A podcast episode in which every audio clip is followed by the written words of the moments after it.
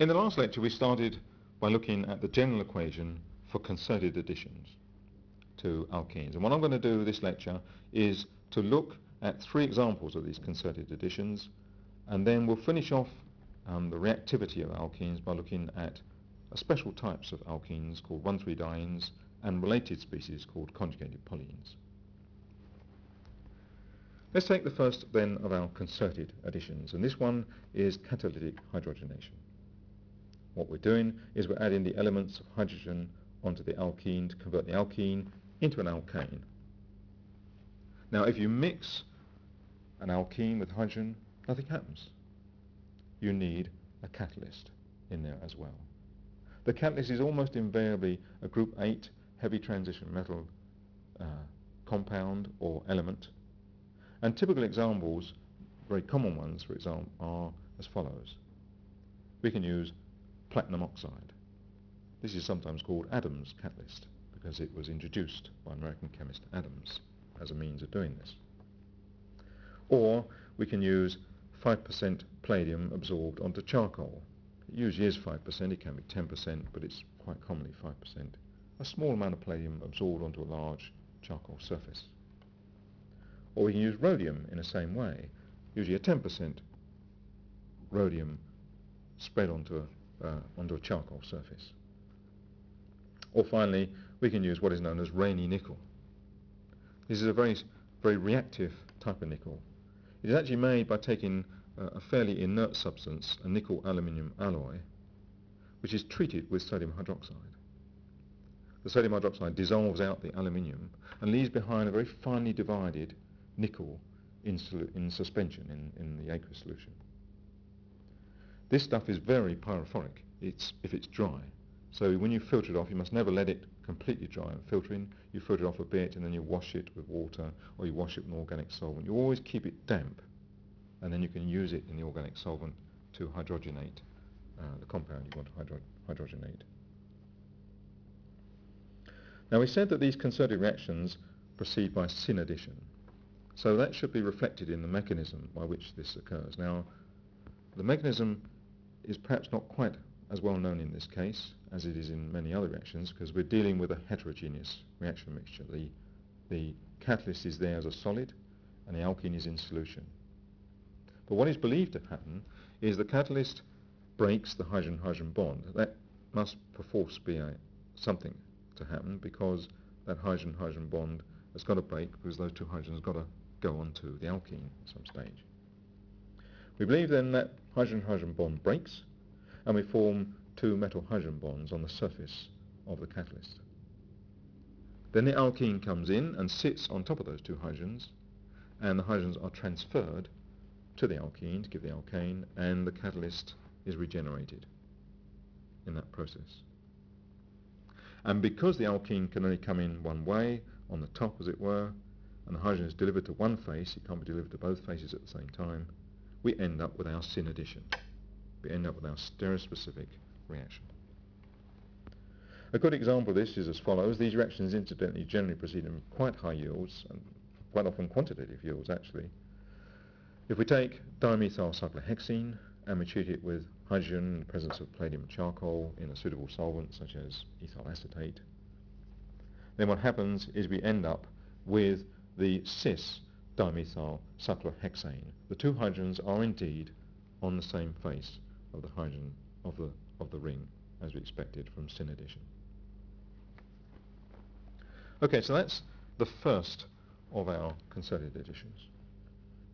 The second is dihydroxylation. Now dihydroxylation is, the general equation for that is taking the alkene and adding formally, and I say formally, hydrogen peroxide. We end up with OH on one end and OH on the other. It looks as if we're adding hydrogen peroxide. Now, we don't actually add hydrogen peroxide. In fact, hydrogen peroxide is, is not really involved in this at all. We use other reagents. And the two reagents which are of prime importance in this dihydroxylation reaction are alkaline potassium permanganate and osmium tetroxide. These two reagents are complementary because alkaline permanganate is used in aqueous solutions. and therefore can be used for water-soluble alkenes. Whereas osmium tetroxide is pretty soluble in organic solvents and can be used then for, uh, for reactions in organic solvents and for alkenes which are only soluble in organic solvents. Let's look at the mechanisms of these two reactions. In fact, they're very similar. If we look at the permanganate first of all, the permanganate adds on to the double bond in this sort of cyclic electron process to give this intermediate. This intermediate is called a manganate ester. So it's like a, an ester of an acid, the, mang- the manganese acting as an acid if you like, so a manganate ester. Now, in that process, the manganese started off with an oxidation state, 7 in the potassium permanganate, and has gone down to manganese 5 in this manganate ester. Manganese 5 is not normally a stable oxidation state of manganese. So this is a, an unstable species, and that's why I put it in brackets. And what happens in the aqueous system, it almost certainly gets hydrolyzed first of all to give the product, the organic product that we want, the dihydroxy compound, or diol, these are called diols, incidentally, and let's say a manganese 5 hydroxy species. Now, we're not quite sure exactly what happens after this, but we certainly go from this species to manganese dioxide, which is manganese 4. We generate potassium hydroxide in that reaction if you look at the stoichiometry. And if you look at the stoichiometry, we should generate hydrogen peroxide as well in the reaction, but almost certainly the hydrogen peroxide will be destroyed by further permanganate. So we don't actually see hydrogen peroxide at the end of the day. It's really a very complicated reaction after the loss of the diol uh, part. The osmium tetroxide in contrast is much simpler. We start now with osmium tetroxide which has, in which osmium has an oxidation state of 8. This adds on in exactly the same way, six electron cyclic process to give this species, which is called an osmate ester. Now osmate esters, unlike manganate esters, are stable species. You can actually isolate them in many cases. Now we don't want the osmate ester because uh, we want the organic product as organic chemists essentially. And there is a, a big problem with using osmium tetroxide and that is, well, two problems really. The first is that it is very toxic, and the second is that it is very expensive. So ideally we don't want to be doing this in a stoichiometric sense. What we want to do is to use perhaps a catalytic amount of osmium tetroxide. And that would have the advantage that by removing the osmium from this osmate ester and funneling it back into the osmium tetroxide, we would also release the dihydroxy compound, the organic compound, the diol, which is what we want at the end. And we can do these osmium tetroxide reactions quite like that, using catalytic amounts of osmium tetroxide by using what is known as a two-phase system. That is, one phase is a water, uh, a water layer, and the other phase is the organic layer. In the organic layer we have the osmium tetroxide and the alkene, which is quite stable. And in the, in the water layer we have something which can oxidize the osmate ester back to osmium 8. We remember in the osmate ester at osmium 6. We've gone down to osmium 6. And the oxidant we tend to use in the water layer is simply hydrogen peroxide. It's quite a good oxidant, and it will oxidize osmium 6 back up to osmium 8. So the aqueous system has two roles. It hydrolyzes off the osmium from the diol and releases that, and it takes the osmium back up to osmium 8 allows the reaction to proceed. And therefore we can use catalytic amounts of osmium tetroxide, stoichiometric amounts of hydrogen peroxide, and we don't have to worry about too much about the toxicity and the expense of the osmium tetroxide. The third concerted reaction which I want to deal with is a bit different from the others in that the reagent adds to the double bond, but then the reaction goes further and we end up with a complete cleavage of the double bond. And this reaction is ozonolysis. The general equation is that we take an alkene like this and we treat it with ozone. We end up with the double bond being cleaved right down the middle and we end up with two carbonyl components, two oxygens where the double bond was originally. That's ozonolysis.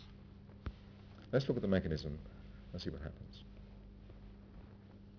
Ozone is a bent molecule. It's not straight.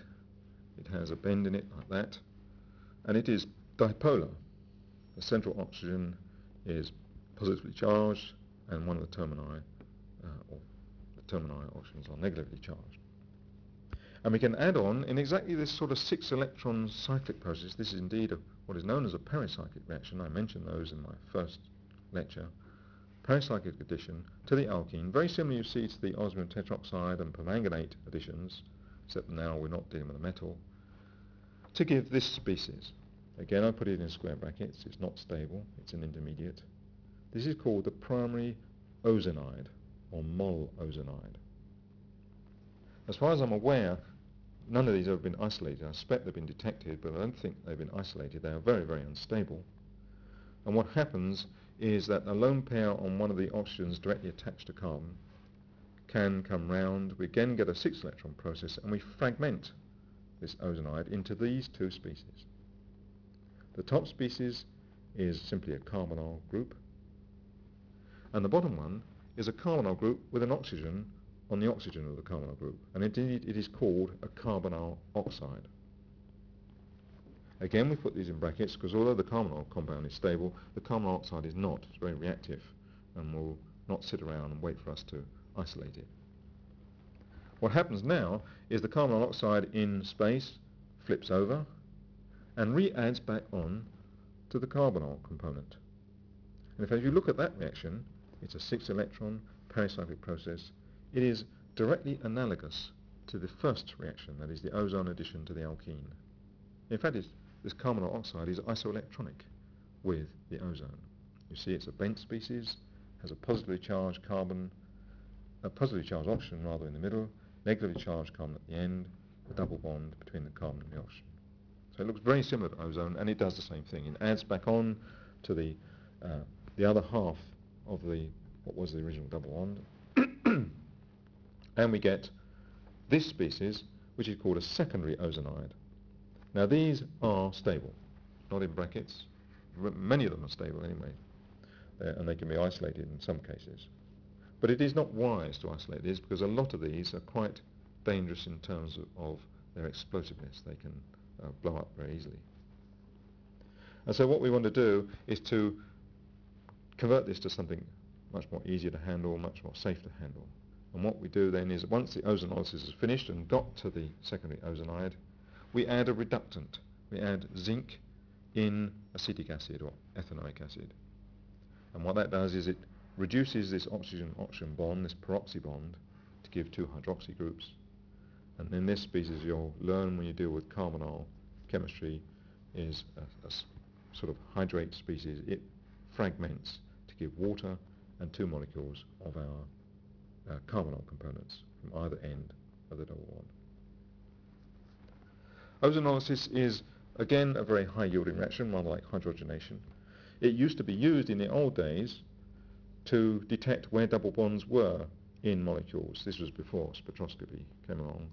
Um, and again, uh, it was uh, a very useful tool from that point of view. One split the alkene into two carbonyl components many carbonyl components, ketones and aldehydes were known. One could make solid derivatives of those and identify those and therefore put back, reconstruct in one's mind where the double bond was.